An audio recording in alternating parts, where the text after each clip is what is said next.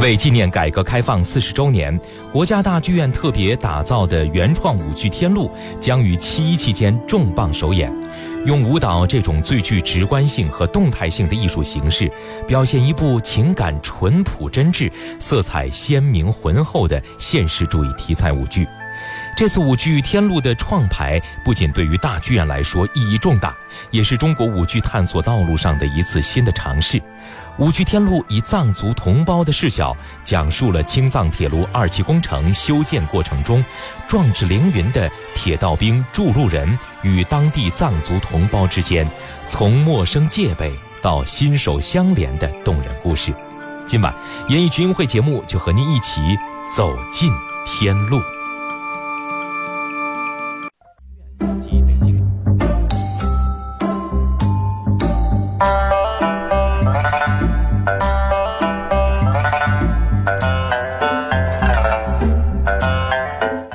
来到今天的演艺群会的直播当中，大家好，我是赵爽，大家晚上好，我是静瑜。呃，今天咱们聊一个什么呢？我觉得这个。哎呀，听起来就特别的有味道。我觉得你应该先跟大家唱一段儿 我我唱完了之后，大家就再也不知道这个是什么了，是吗？有点考验啊。说出来这两个字，可能大家脑海当中最熟悉的就是一段旋律。而我呢，对于这两个字有特殊的一些情感，因为在播音系当中，通常会有一些篇目，就是大家需要朗诵啊。当时呢，《天路》这个故事，哎，就是今天我们要跟大家聊的这部剧了。这是国家大剧院的原创舞剧《天路》这个题材，呃，有这个文艺作品。有像这个朗诵的诗歌篇目，还有像韩红老师演唱的那首爸爸妈妈都在 KTV 当中竞相去飙高音的歌曲。嗯，那么这一次我们的原创舞剧《天路》究竟是一个什么样的呈现方式？我们也特别为大家请来了两位嘉宾来跟我们一起聊聊看。对，我们来请出国家大剧院原创舞剧《天路》的总编导王葛，欢迎您，王导。大家好，我是舞蹈编导王葛。嗯，我们再来请出国家大剧院原创舞剧《天路》的作曲杨帆，欢迎您，杨老师。哎，大家好，主持人好，我是杨帆。嗯，呃，我们先来说一说天路的背景吧，因为可能大家对这条天路哈都是比较熟悉了，但可能对这个舞剧的作品不太熟悉哈。先来聊一聊这个背景是什么呢？我们先来请这个王导来说一说吧。呃，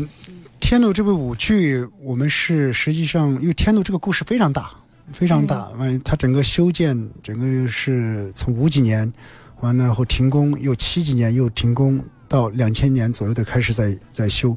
随着故事还有它故事的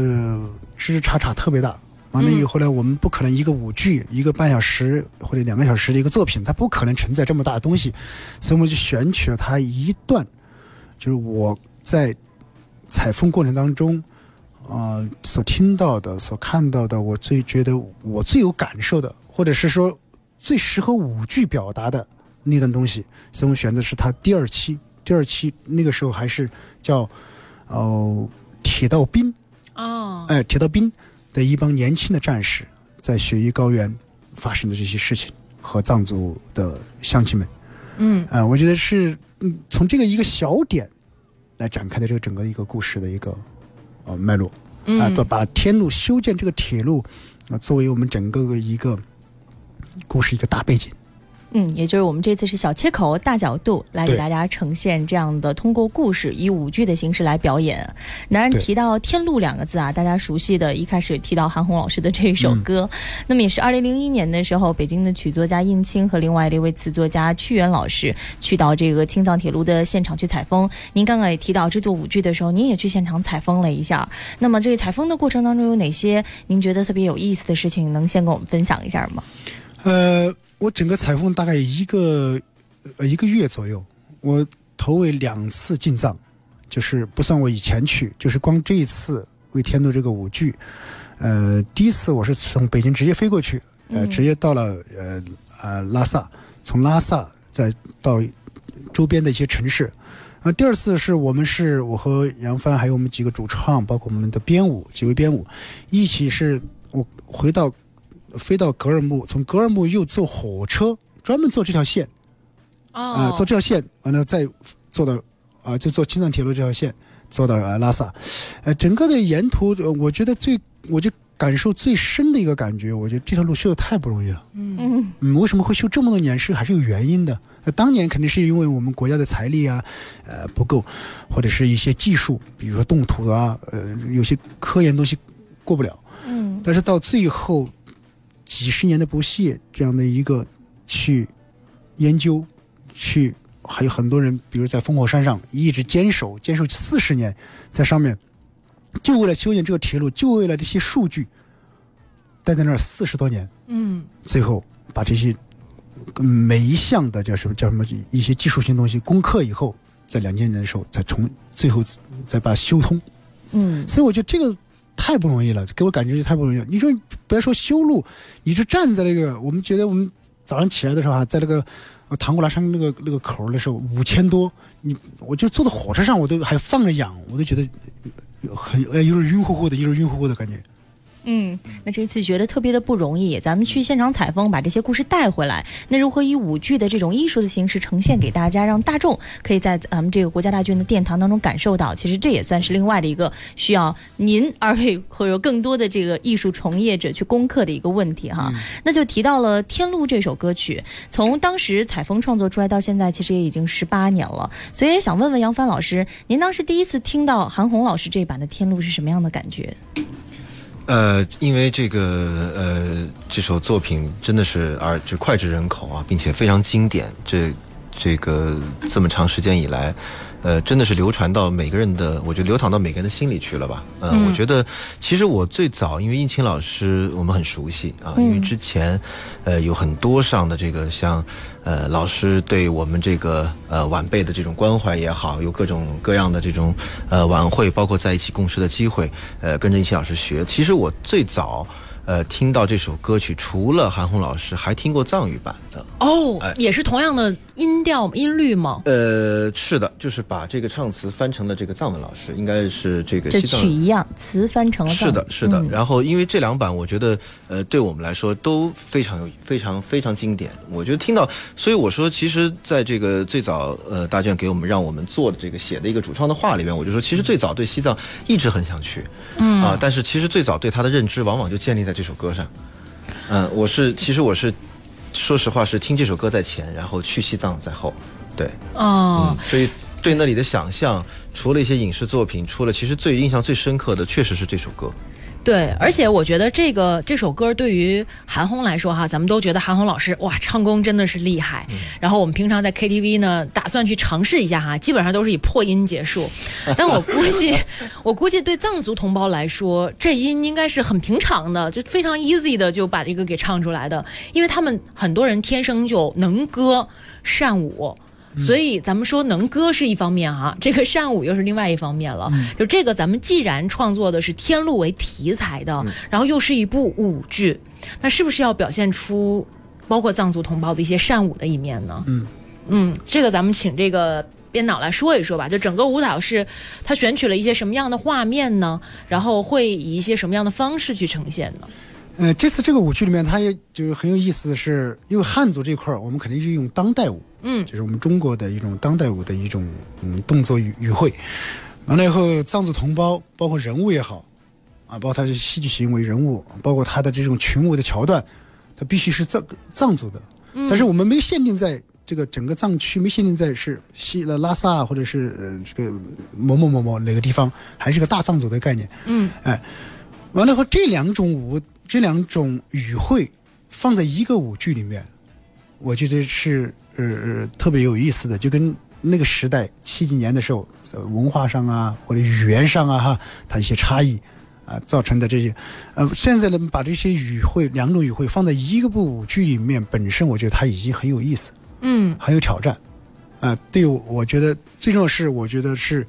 你中有我，我中有你的感觉。嗯，怎么讲呢？就是说，我的我的表现的这些军人，他里面他也要跳藏族舞，比如说拥军嗯啊，别人来为我们演出的时候，是不是我们是不是应该参与到里面去，也要学着他们藏族跳那种藏舞？比如藏藏族的同呃藏藏族的这些这些人物，他也像学着像啊我们的这些战士一样，啊一种汉一种汉族人的一种形象去描描就是描述或者表现啊那种人物意识性格，就模仿。所以他就在里面出现了很多有意思的一种小情节，嗯呃，情趣的东西。我觉得这是我觉得这次在这个舞剧里面有大量的涉及到语汇上的一种不一样的语汇，比如说这个男主角卢天，他在跳舞的时候，他跳的是我说就是刚才说的当代舞的一种语汇。嗯我转过来，啊，下一个桥段的时候，他就已经是出现的是什么？出现的是央金姐姐或者弟弟，啊、索朗弟弟，他出现的就完全是藏族的一个人物形象，藏族的一种语汇感觉。嗯所以说到语汇了，我觉得得伴着音乐来说哈。现在耳边大家听到的这首呢，就是《天路》的一首主题曲。这样，咱们先听一小段儿哈，然后让呃两位老师来解释一下，这是哪一段，表现的是什么样的场景哈。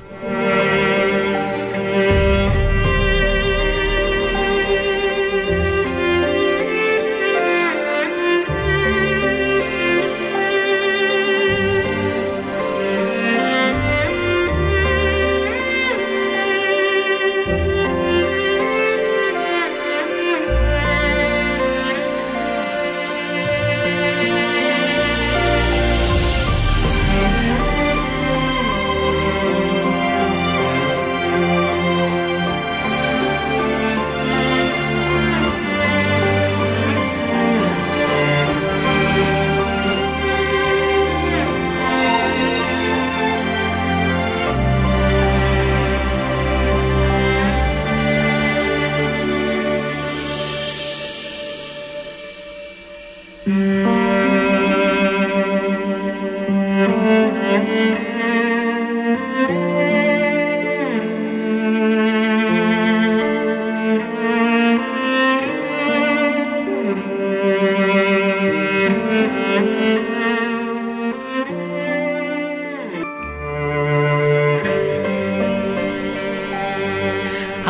我们听到的就是舞剧《天路》当中的一小段主题曲啊。这个描述的是什么场景啊？是现代的，还是说和修建当年铁路的时候那种场景相融合的呢？来，王导，嗯哎，本来这话题应该是应该是杨帆老师，杨帆来说，哎啊杨帆老师说说呃，你写曲子你来说，来，好好，作曲老师，呃我们天路的作曲，嗯嗯呃，这个刚才咱们听到的是其其实是全剧的一个核心主题啊，嗯是核心动机，它包含了，呃，我觉得其实它是。嗯，包含了呃一系列的这种比较有意思的动机，也是构成全剧音乐形象的这么一个东西。嗯啊、一个是一个呃，就像铁轨的那个很平均的这个枕木啊，一节一节一节一节慢慢延伸向远方的一个呃，另外这个旋律是由大提琴演奏的，这个呃是一个。其实我觉得它既是我自己的、我们个人的，就是这个所有的这个创作对这部这个故事、这个作品和当时那批人的那种情感，嗯，呃，二一个可能我觉得，呃，也是一种心灵上的一种沟通吧。我觉得，嗯，可能未必是不能简单的可能说是这是当代的，或者是过去的，或者什么的。我觉得可能应该更准确的说是是是献给他们的音乐吧。我觉得，嗯我觉得是这样的，就是我当时跟杨帆两个在嗯在谈剧本的时候，啊、我还包括我们这个呃嗯剧本也在的时候，我们就我就跟他提了个要求，我说能不能给我一首，就是这个主题啊，既简单上口，完了以后呢又很动情，完了以后最重要是什么？它还有一种回忆感。嗯一种淡淡的回忆感。我不想要一个很雄伟的主题，哇，这个很大的主题，呱，怎么样？我希望是一个像像河水一样慢慢的流淌。嗯哎，这种感觉我觉得是一下，呃，番子一下在没有多少天以后，他就给了我这个感觉。给完以后呢，我们俩又碰了一下，我们俩我说能不能在这个主题上还可以再往前发展一下？在发展的时候，我说这有可能我们那个男主角，或者说整个天路的音乐的气质，就可能出现。啊、嗯这是我觉得当时我就我们聊的比较嗨的地方，我觉得是特别有意思的地方。我觉得又嗯，当时很怕，我就很怕说他给我写一个特别的那种雄壮啊，宏大雄壮。一说到我们军人的时候，就老老是用宏大。好，一说到呃藏族歌曲的时候，就是那种哇天籁之音哈。我说能不能还是再再再放下来点儿，让大家都亲切一点，或者我就更走心一点。嗯哎，这种感觉我觉得反正一下就给的我，给我前面第几个小节一给，我就我说好听，第一好听，第二很上口，我没有两下我就能哼他那个旋律了。第三越听越好听，嗯我把它用在了好几处，就是可以说这个在这个舞剧里面无处不在。但是它是一种变化，性格的变化，性格的变化，哎，根据根据这个当时发生的这个场景，当时这个人物的形象、情感、情绪而构成的，呃，用它的它这个主题来，哎，变化出来的。但是这个主题在舞剧的一开始，因为它是个回忆感，我们是带一个回忆色彩的一个主题。完了以后，一开始我们就是一个完整的主题的一个抛给抛给了哎观众，哎，这个感觉我觉得，你像我们把它放到这儿哈，最开始的时候还没这样放，哎，放到这儿以后，我们发现特别舒服。嗯，其实王导今天不仅是在这个故事题材上强调一个小切口大角度，包括在音乐的理解和选择上也是这样强调的。刚刚王导一开始在讲说，我想要一个缓缓流淌的，想要小溪一样的，想要有回忆感的，想，我就脑海当中想到了之前的甲方提出的要求，给我做一个色彩斑斓的黑。但是呢，杨帆老师真的做出来了，他就真的，我们听完了之后觉得好像就是王导提出来的那些要求，真的这个黑他还挺色彩斑斓的，对对对，挺好听，越听越好听，而且很少会有作曲家，我觉得大提这种乐器哈，可能不经常被用到有民族特色的一些场景，尤其像民有些民族特点的舞剧上面来哈，其实很少用大提这种西洋乐，但是其实大提的泛音又会给别人一种娓娓道来和这种沉思的感觉，所以我觉得其实呃这次呃杨帆老师用的这个配乐啊，也是配器也是相当的大胆，可能也是跟这个导演的之前的沟通有很大的关系哈。我不想要那么宏大的东西，好像我们之前一想到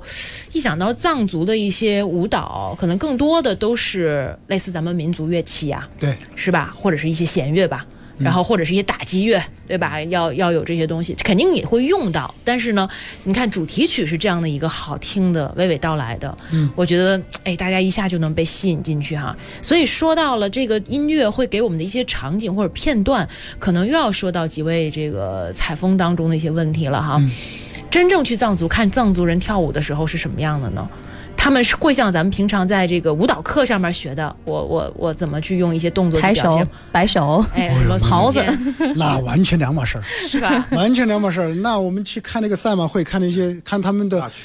就别说别说看那个，就就是就是就是普通的农民跳的这种东西啊，就是你看他们经过他们加工，所谓的加工修改或者加工一种再创造的东西，你都会觉得。跟我们的课堂，跟我们现在就是所谓我们看到的晚会里面的那些藏族，完全两码事儿。整个气质、整个动作的感受是完全不一样的。你会看到他们，特别是他们在小草坪上给你一跳，哎呦，你会觉得特别特别动人，嗯，特别动人。再加上他们有时候一唱，这次我们在这个我们在舞剧里面就有设计这样的东西，就是我不想要最好看的，嗯，但是我要想要什么最真实的，我希望它就是一种。藏族的这种气质，但是不可能，不可能真实到就是说完全的这种原生形态这种东西，肯定是经过了加工。哎，我们和作曲两个合作来加工东西，但是那个东西这个气质感觉，是当时我们采风的时候找的这种感受。就我看到那个气质感觉，我觉得他们就是那样的在在在在在田里面，嗯，就是那样的在挽这个腿，挽这个这个这个裤腿，就在那开唱唱着，啊，很晒。啊，晒的就我觉得都我们有点坐不住，别一站站在那站半站半天，就是这种朴实哈，那种感觉，我觉得是，我我我我把这种这种感觉，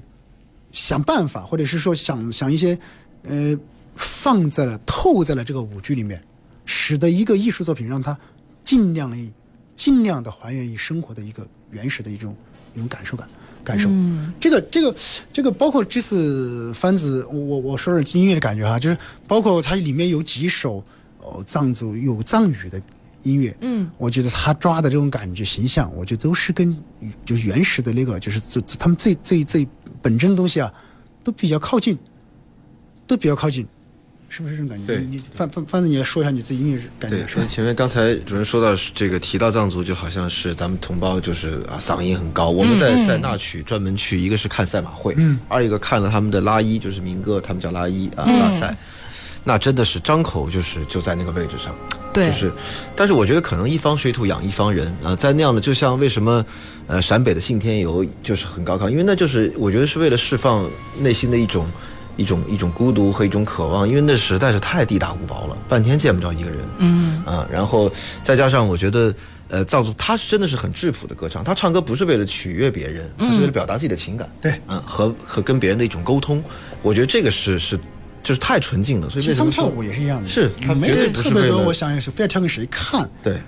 对对，古古人就是这样啊，就是比如说看到有果子了，我开心，但我开心我又不能就说我开心，这样太苍白了，怎么办呢？我围着火跳个舞吧，然后跳舞又觉得表达不出来，怎么办呢？我再唱个歌吧。所以呢，就基于一些原生态的东西创作出来的，做了一些艺术加工的这样一部舞剧，叫做《天路》哈。今天我们的演艺群会呢，就来介绍一下，是由国家大剧院创作的原创舞剧哈。那咱们稍作休息一小会儿，然后马上回来接着聊哈。呃，接着聊一聊背后创作的故事。为纪念改革开放四十周年，国家大剧院特别打造的原创舞剧《天路》将于七一期间重磅首演。用舞蹈这种最具直观性和动态性的艺术形式，表现一部情感淳朴真挚、色彩鲜明浑厚的现实主义题材舞剧。这次舞剧《天路》的创排，不仅对于大剧院来说意义重大，也是中国舞剧探索道路上的一次新的尝试。舞剧《天路》以藏族同胞的视角，讲述了青藏铁路二期工程修建过程中，壮志凌云的铁道兵筑路人与当地藏族同胞之间，从陌生戒备到心手相连的动人故事。今晚演艺群英会节目就和您一起走进天路。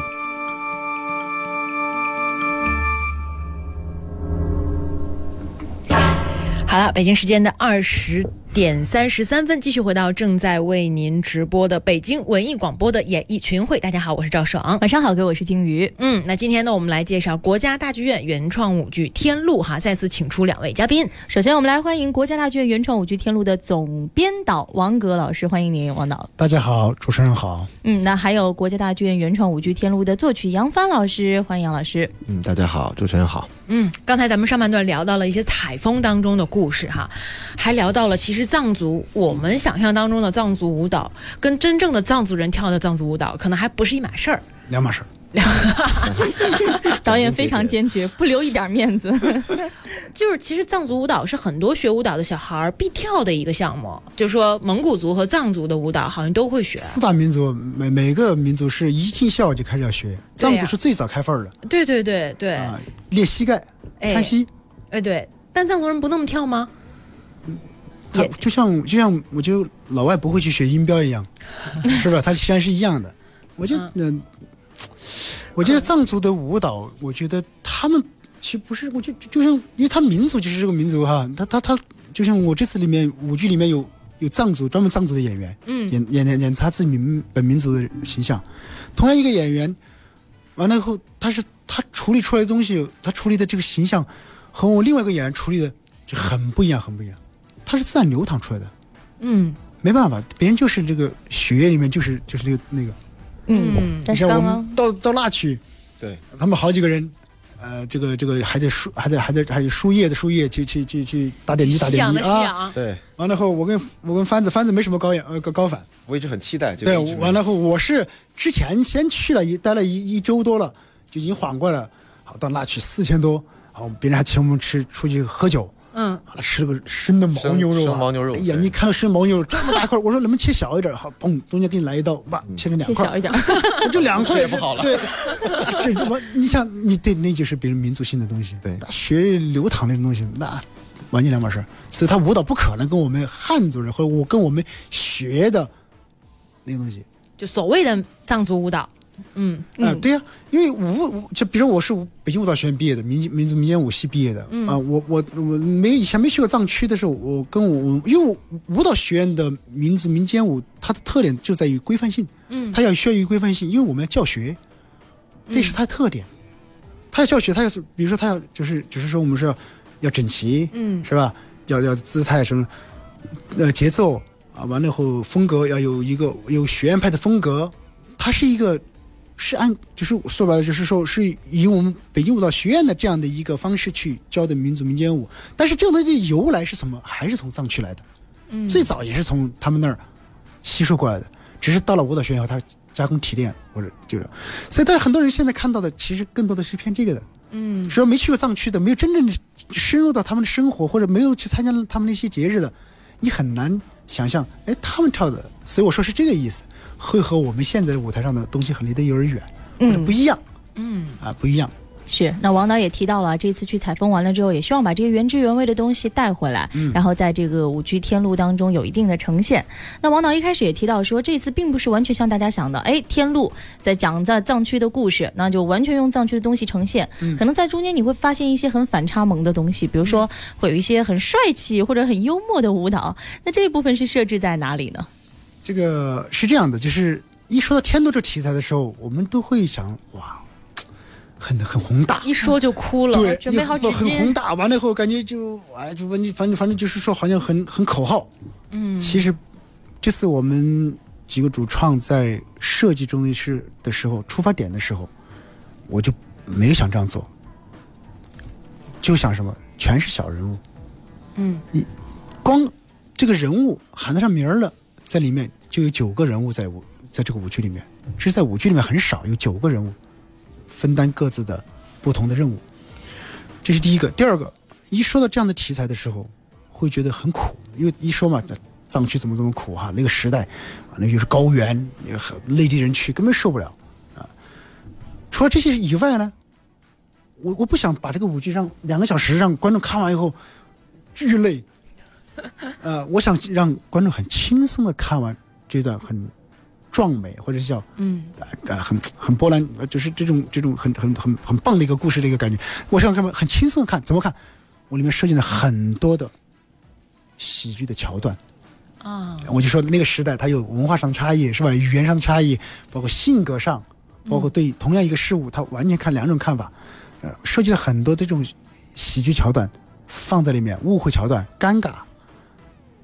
就这样东西在里面，使得这个舞剧你会轻松的看完。但是看在这里面我，我想象的，当时我跟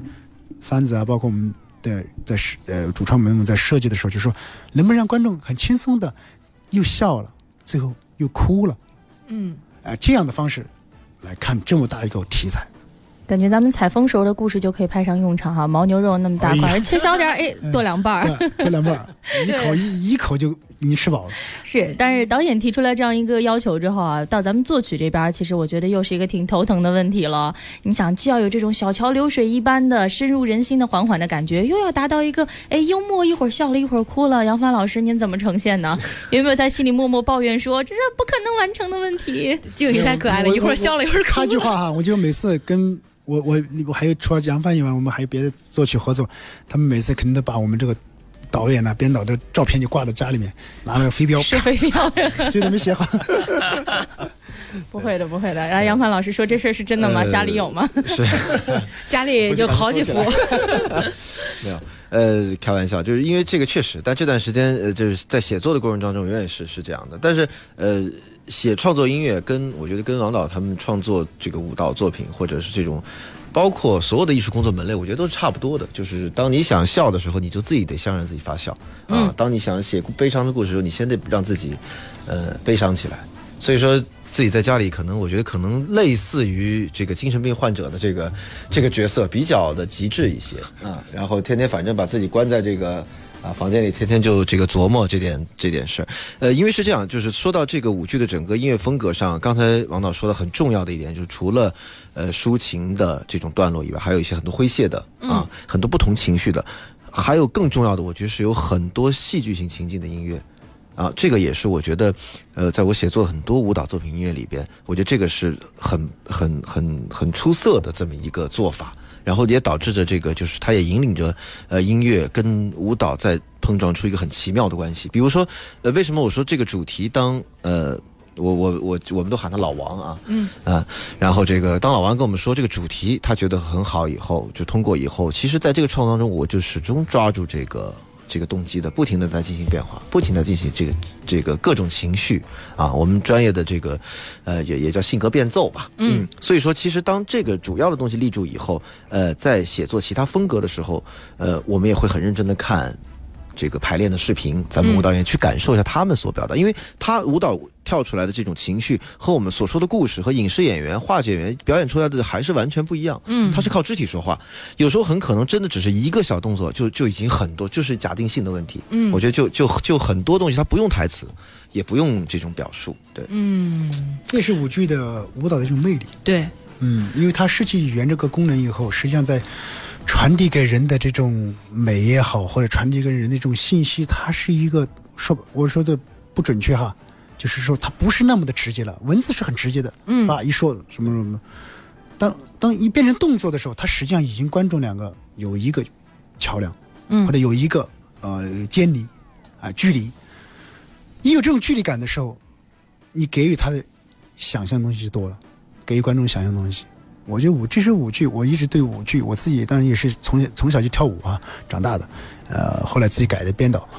嗯、我就觉得是舞剧特有特别有魅力的地方。嗯它传递出的情感，或者是它的这种叙事方式，或者它的这种嗯设计的这种戏剧关系，嗯，是很不一样的。对，其实之前有一句话哈、说觉得舞剧可能不太适合讲故事，说舞剧可能更适合抒情。嗯嗯，对，但是呢，其实像这样的一个舞剧，它不可能光像跳舞一样，我抒个情就嗯 OK 了、就可以了。嗯所以我们也在这个呃一些资料，因为现在肯定是在合成阶段吧，是具体演出时间，咱们先来说一说啊。嗯呃，是多少号，然后在哪里呢？呃，我们是六月三十号到七月三号，嗯，在国家大剧院的戏剧厅。对，所以现在在合成阶段，我们拿到了一小段 demo，是呃音乐哈，叫《营救》。嗯，我觉得这个名儿一听，感觉就有故事了。这样，咱们还是先来听一小段哈，然后再请两位老师呢给我们各自讲一讲，说这一段传达的是一个什么样的故事哈。我们先听一点点。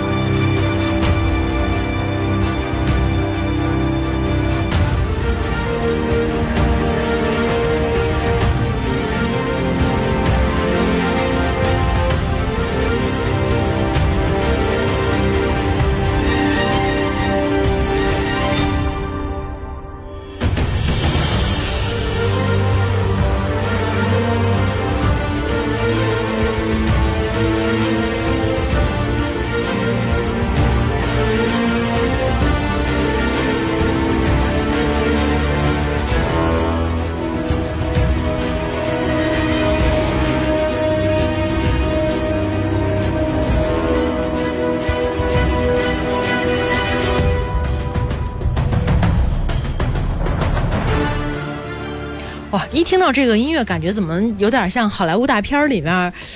就是基本上大 boss 要出来了，然后几位英雄已经站到这个台下，已经准备就绪，跟大 boss 去搏斗一样的这种场景哈，感觉是有一些拼搏在里面的，有一些这种斗志在里面的哈，是一个什么样的故事呢？那我来说一下这个这个这个形形象啊，完了一会儿，呃，让番子来说一下他这个为什么要用这样的音乐的这种呃呃这个这个这个整个配器感觉。呃，这一段呢实际上是上半场，是我们上半场很重要的一个事件。嗯啊、一个事件，一个事件，把就是比如说像当年七几年的时候，你看去了一两千号战士那种汉族人，到了一些牧区或者到了很偏的地方，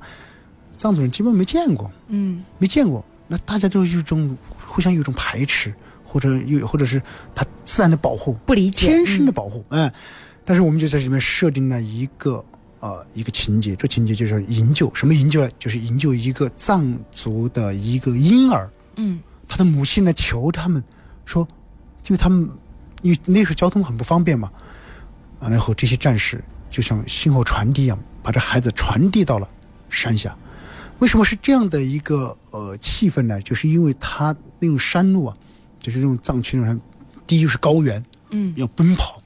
啊，这个倒下了，下一个接接又倒下，还有走那种险路的时候，落到遇到落了碎这个叫什么碎石，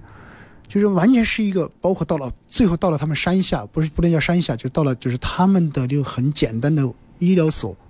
最后这孩子还没救活，因为就是因为什么？因为路不好，没有交通，那个时代，完了以后再出现的更重要的是什么？这帮战士，哇，高反呕吐，啊，差点把自己的性命搭在里面。所以他是一个那段是很很紧张、很紧张的一个一一段情绪，嗯。啊、是这样的一个情节，是上半场的一个故事点。嗯。你就因为这个，因为呢，因为有了这个故事点，才大家开始藏族人和汉族人开始慢慢的有了一点点的信任，就藏族人对那些当兵的，嗯，我们现在达成了一个共识，觉得说要修路，然后大不是，他是是是什么？是哦，这帮人不是来干嘛的？不是来怎么怎么怎么？是哎，你看这这些这些人为什么还会救我的孩子？嗯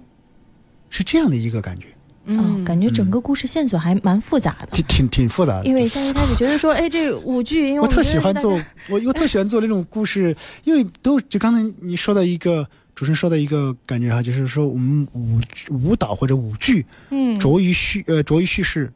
长于抒情，这是我们最喜欢说的一句话。其实舞剧确实有这个问题，嗯但是为但是中国式的舞剧或者中国走了舞剧走了这几十年，我觉得这个问题，或者说这个我们要面对这个问题，或者是不是我们解决这个问题以后，是不是这个舞这种样式就是我们中国的一种舞剧样式？它可以叙事，还可以叙很复杂的故事嗯啊，当然可能到不了像话剧或者是呃电影这种叙事，但是它一它这种叙事的感觉是和他们完全不一样的，他也可以构成很多精彩。嗯，我觉得已经挺复杂了。像我这种习惯性猜结局的人，在电影院当中演到这儿，哎，接下来我告诉你他要演什么。我刚试着猜了一下，王导告诉我你答错了。所以大家如果到国际大剧院现场去看，可能也会有这样的一个感觉哈。嗯当然，就杨帆老师来讲说，哎，可能刚刚这一段非常紧张的音乐，然后您通过音乐的形式来把它当中，就我们音乐是起一个烘托气氛的一个作用。那一开始您想的是，呃，为什么要用这样的配器呢？因为跟刚刚我们听到的很悠扬的那种感觉几乎是完全不一样了。呃，对，我觉得这个，但是这个其实，呃，刚才再往后听一些的话，其实，呃，我觉得你会不断的发现，哎，其实就是刚才那个主题，嗯呃，其实是他的一个呃变奏变奏，嗯，一个一个性格的变奏，我们讲，呃，所以说其实呃。就是当有的时候，可能专业学作曲的人会觉得，哦，这是一种变奏方式，或这种配器方式，其实其实是呃基于乐队语言。当然，我觉得是呃电影音乐手法的这种，嗯。比较有画面感式的这种方式。对对对，然后也是，其实是呃，王导跟我说了这个关于这个舞蹈的作品，包括我们看了这个舞蹈的这一个段落。段落的一个核心语汇，包括表演、以后，呃，我的一种反馈，我把音乐的我对音乐的一种反馈，对，所以其实呃，我觉得音乐可能跟舞蹈一样，它会更夸张一些，就更夸张一些，但是因为台上的这个呃。这是我自己看法啊，这个这个，呃，我觉得就是因为因为舞台跟观众是有距离的，呃，因为我们我我们去看排练，包括跟跟王导沟通，我们在排练厅的时候离演舞蹈演员会更近一些，嗯，会更近一些。所以有的时候单听很多电影音乐或单听很多这个舞台类作品音乐时，你会觉得。哎，这个情感莫名其妙了啊，干嘛弄那么、那么要命？可是当你跟画面合在一块儿的时候，觉得哦，原来是这样。准确了，就对嗯，带入到情境当中。对对对。因为我觉得番子写的这段东西，我觉得最重要就是个紧张，嗯那很紧张，非常紧张，嗯，就是就是这样的一个反复，嗯，这种感觉就是我想要的这种，你想嘛，就就最快的速度要把这个孩子送到这个救护站，嗯。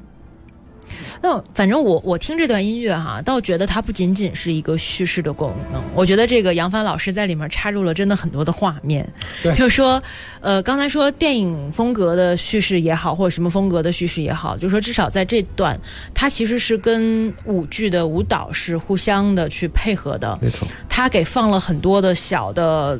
怎么说呢？画了很多的这个小的彩笔进去，然后这个东西可能会构对整个构图起到一个很大的作用。就这个其实很有意思，也很微妙啊、大家可以去现场看一看，就说这段配合的这个舞蹈到底是一种什么样的状态。因为刚才说到他这段舞蹈的时候，我觉得，我说到这段音乐的时候，我觉得番子有两个好处，就是这个感觉哈，就是一个是你就跟你说情绪画面嗯，是吧，一个氛围啊，我觉得还有一个就是，你看它里面有一个鼓在里面，对，这鼓是干嘛？嗯，我的演员在找节奏了，拍准点儿。不然的话，光是这个情绪了，我就开始自己的演员就得数数了。就得一二对，一的，对，必须要这样的。他一不然的话，演员是没有没有节奏型的。因为演演员是要听个节奏。我们舞蹈最重要是一个节奏，一个节奏就能解决一个问题，知道吗？就能踩踩到拍子，就能知道哦我到哪儿到哪儿。但你只是一个长线条的氛围性的东西啊，那时候我们演员就要开始自己要说节奏了。挺难卡的。对，而且很好奇一个点啊，就是说，嗯，像这种呃表现就少数民族的风景题材的这样的舞剧哈，其实可能会有两种风格，一种是实景，我搭很多的实景来配合舞蹈动作，还有一种呢，就全都用意象化的一些东西哈，可能一桌二椅足矣哈这种感觉的。那这部舞剧是用一个什么样的风格呢？呃，因为。它要传递的场景是高原，然后要传递的场景是可能平常大家都想象不到的那种壮阔呀，或者那种艰险啊等等哈。这个怎么处理？我觉得也很难啊。这个这这次这个舞舞舞美设计叫功勋，嗯，完了后也是真的是真是也也辛苦辛苦他了。怪不得挂您的画像在家里面扎。这个对，这这个这这这个确实是没法那么的呃宽阔，嗯呃，没法那么的所谓的这种，比如说你是说很简单，我们有一段青稞嗯啊，就讲青稞的这个这个一个一个时间，完了后它是也是一段表现藏区的这种农，这叫什么叫农牧区这样的一个呃形象。你说你青稞能在舞台上，结果舞台上就那么大点儿，嗯你要怎么种出一种一望无际的青稞？那不可能的，是吧？这些地方的是肯定就是带有意象色彩。嗯完了以后呢，比如说轨道，嗯，你轨道的时候，那我就天路啊，真啊，我就让这个轨道，我就让那个那个那个，就是我们的舞美设计啊，我说你能够做真真真，看上去真的就是上面连那种锈迹斑斑的那种小细节，每个细节都放在那上面。嗯，就观众看到，真的有是摆了两条真铁路在上面。嗯。我觉得这就是虚实结合的感觉，在舞美这个感觉上，那有些地方很实，实到我觉得恨不得就是我就说那那个那个螺螺丝钉那个带锈带锈的色彩，包括衣服上的这些我们服装设计嗯。阿宽老师，他这个衣服上的这种那种那种脏的东西，就让他真的就就就把它做的就跟真的一样，呃，但是有些地方我们有些舞段呢，它又需要协议的。嗯啊，协议的，所以说完全是个虚实结合的一个感觉。嗯，那我们这一次今天从这个故事梗概哈，包括到这个音乐的设计，包括到舞美设计，其实都聊了。最后传递出来，要直面给观众的，其实最重要的还是我们这些舞蹈演员们。对那听说这一次舞蹈演员的阵容也是很强大的啊，有很多的青年舞蹈家也是参与其中。那么王导跟我们可以简单的介绍一下吗？这次我们光主演领先主演，我们是两组人嗯啊、一组呃呃不，我们不分 A B 组，我们都是 A 组，哦，都啊都是哦 A 组都是哎都演一嗯。一一一个组两场，啊一个组两场，呃，我们光这光这两组人就是光领先主演就是因为领先主演是三个角色嘛，就嗯。两组就是六个六个人，嗯，还有我们一部分主演，就是我们说的是人物性人物演员。刚刚说叫得上名儿的就九对个了。对，什么小四川、老东北啊，就嗯就比如说这扎西，这个这个呃卓玛，完了后卢天的父亲、卢天的母亲，就完全叫得出人物、人名字的。我觉得这次特别有意思的是，我我我说啊，我们开玩笑说，那我们的演员们在一起练功的时候，你早上来要练功嘛，啊，有些学古典舞的，有些民间舞的。有些呃有些就是还有学芭蕾的，他们在一块练功的时候，特别像我们以前原来我们舞蹈界有个桃李杯比赛，特别像 桃李杯比赛，准备起来，大家呃各个舞种在一个在一个教室里，呃这呃你看着我，你盯着我，我盯着你的是吧？那时候我也参加过这种桃李杯比赛，特逗，就特别像一个大家庭，嗯这么多主演在一块儿，我觉得这几个月就在光在教室排练已经三个多月了。嗯嗯，还有他们有些演员一上来第二天嘛，第三天，我们有一个演演这个叫叫曾敏那个孩子演员，上来就把手指头给锯折了，断了，一直打到夹板儿。现在母剧马上上演了，这哥哥这这哥哥手好了啊，但是还不能弯，还在做做做治疗。还有还有，我们这些演员就可爱的，就是因为他们好多演员也经常在外面接戏啊做戏，像像黎鑫呐、像李超他们，很远，就住住住住的地方离我们那个排练场很远，每天要开光开车来回要小四个小时，就单边两个小时，呃一个多小时，将近两个小时，每天呢，每天其实制特别可爱，作的非常扎实。嗯。但是我相信他们肯定是冲着呃、大剧院这个《天路》这部戏、啊，我觉得来的，他们觉得他们觉得愿意为这部戏去付出。其实演起来很过瘾哈。那这样时间也不多了，咱们最后呢，再请两位老师各自用一句话来邀请一下大家伙儿啊，在什么时间、什么地点去看一个什么特点的这样的一部舞剧吧。呃，杨芳老师先来吧。啊，好，呃，这个欢迎大家走进这个国家大剧院啊戏剧厅啊，在从六月三十号到七月三号啊，这个舞剧《天路》啊，我觉得一定不会让你们失望。嗯，来，王导。呃，六月三十号到七月三号，走进国家大剧院的戏剧场，啊，看我们精心用真情去做的一部舞剧《天路》。嗯，我觉得刚才用了几个关键词啊，精心。真情，包括这个演员也投入了很多很多哈，所以呢，我们也可以去这个大剧院去看看哈，这样的一部倾注心血的这样的一部舞剧哈。那非常感谢二位做客今天的直播间，再次谢谢二位，谢谢谢谢谢谢。那我们就在这个天路的主主题曲当中哈，结束今天的访谈。我是赵爽，我是鲸鱼，再会啦。